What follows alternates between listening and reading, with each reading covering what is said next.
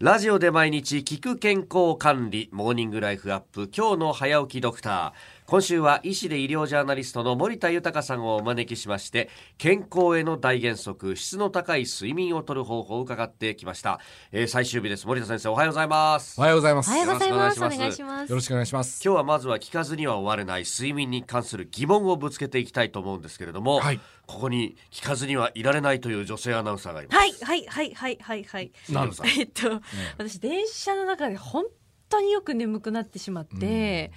隣の人にこう気づいたらこうもたれかかって寝ていったりとかしていて、うんよくこう。なんていうんですか肩でこうヒュッてこう小づかれたり小づかれてパッて起きてあごめんなさいっていうことがあったりとか本当に熟睡してしまって隣の人が駅で降りたらそのままこうシートに倒れちゃったこともあって それ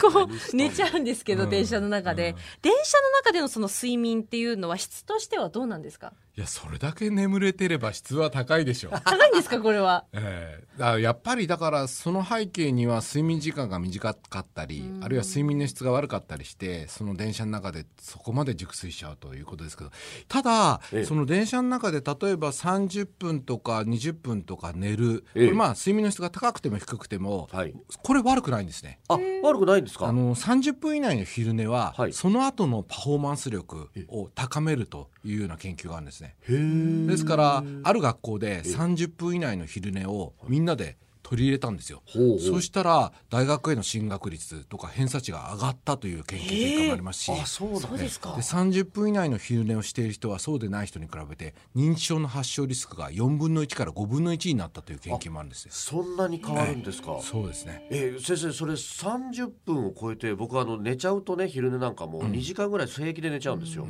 あのー、30分以上を超えるとこれは良くないですね。というのはその日の夜寝つきが悪くなっちゃって、確かにおっしゃる通りです確かにそうですええね、睡眠のリズムを狂わせてしまうんであ30ー分ですね30分経ったら起きるように何かこう仕掛けを作るですねあ目覚まし時計をはいかけるとかあそのぐらいもう強制的に30分で起こすでもそのぐらいのがいいですね、あそうなんですかはい、ほうでも本気をつけよう当あの私も、えっと、高校時代、えー家に帰ってきて30分の昼寝をしてから勉強しましたけど、すごくパフォーマンス力が良かったっていうのを記憶してますねへえ自分の話してもしょうがないですいけどやいやいやでもそうかそのぐらいの睡眠はじゃあ例えばお昼ご飯食べてでその後眠くなったなと思ったらちょっと30分ぐらい寝とくっていうのもいいわけですね、素晴らしいことですよねおーもう30分取れなくても10分とかでも随分違いますよねあーちょこっとち寝ただけでその後すごく、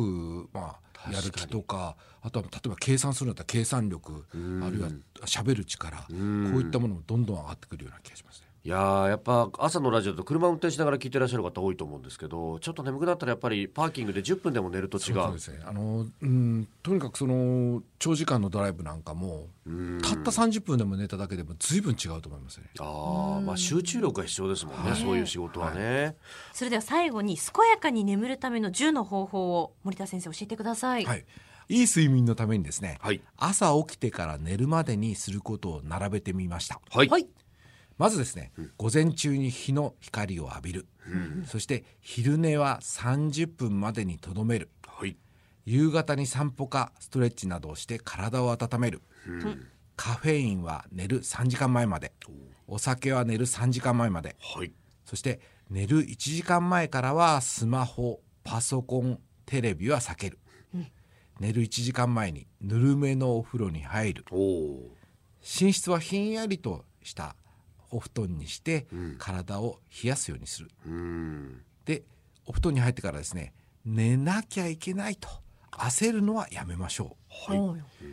いびきがひどいかをチェックしてもらうまあこれはまあスマホのアプリを使ったり、はいそばにいる家族に指摘してもらうとうーんな